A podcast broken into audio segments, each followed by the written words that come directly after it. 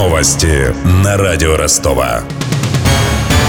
Здравствуйте, у микрофона Евгений Глебов. Я расскажу о главном к этому часу. Обстоятельства смерти российского посла в Анкаре необходимо прояснить как можно скорее. Об этом заявил глава МИД России Сергей Лавров на встрече со своим турецким коллегой. По словам российского дипломата, Москва и Анкара согласовали работу своих спецслужб. Мы искренне признательны турецким коллегам за мгновенную реакцию на это варварское преступление, за соболезнования, которые передал в телефонном разговоре президент Эрдоган президенту Путину. Безусловно, необходимо как можно скорее установить все обстоятельства организации и совершения этого террористического акта. Наши президенты договорились в дополнение к уже начатым соответствующим действиям турецких специальных служб. Российская оперативно-следственная группа уже, как я понимаю, приземлилась в турецкой столице. Напомним, посол в Турции Андрей Карлов был застрелен на открытии фотовыставки в Анкаре в понедельник вечером. Покушение совершил бывший сотрудник турецкой полиции. Инцидент квалифицирован как теракт. Ростуризм рекомендовал россиянам избегать в Турции мест массового скопления людей. Агентство также призвало не покидать без необходимости дома и гостиницы.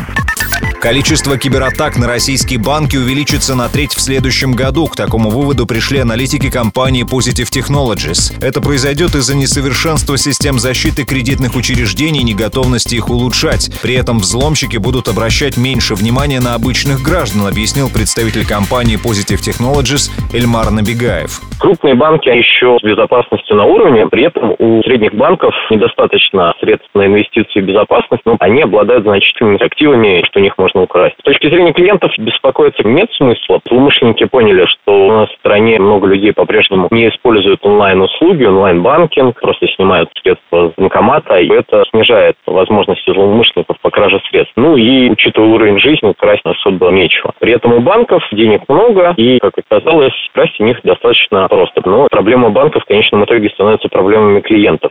Напомним, что ранее ФСБ России предупредила о возможной серии кибератак на финансовую систему страны. Их заказчиками якобы выступают зарубежные спецслужбы. Позже Ростелеком сообщил, что защитил от взломщиков группу российских банков.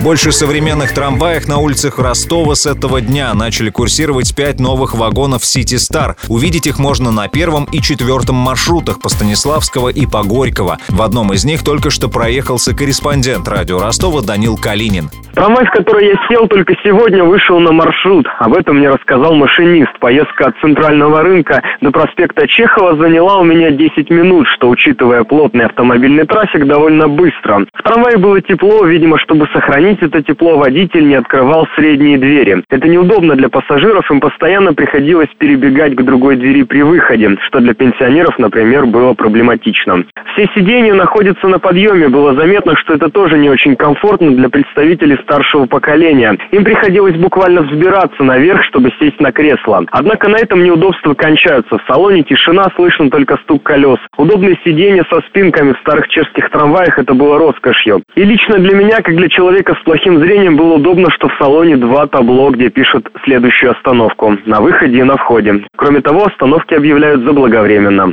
Первые 2 City Star появились в городе минувшей весной. До конца года обещают вывести на линию еще 9 вагонов. Стоимость каждого около 30 миллионов рублей. У меня вся информация к этому часу. Микрофон Евгений Глебов. Над выпуском работали Денис Малышев, Мария Погребняк, Данил Калинин и Александр Попов. До встречи через час. Новости на радио Ростова.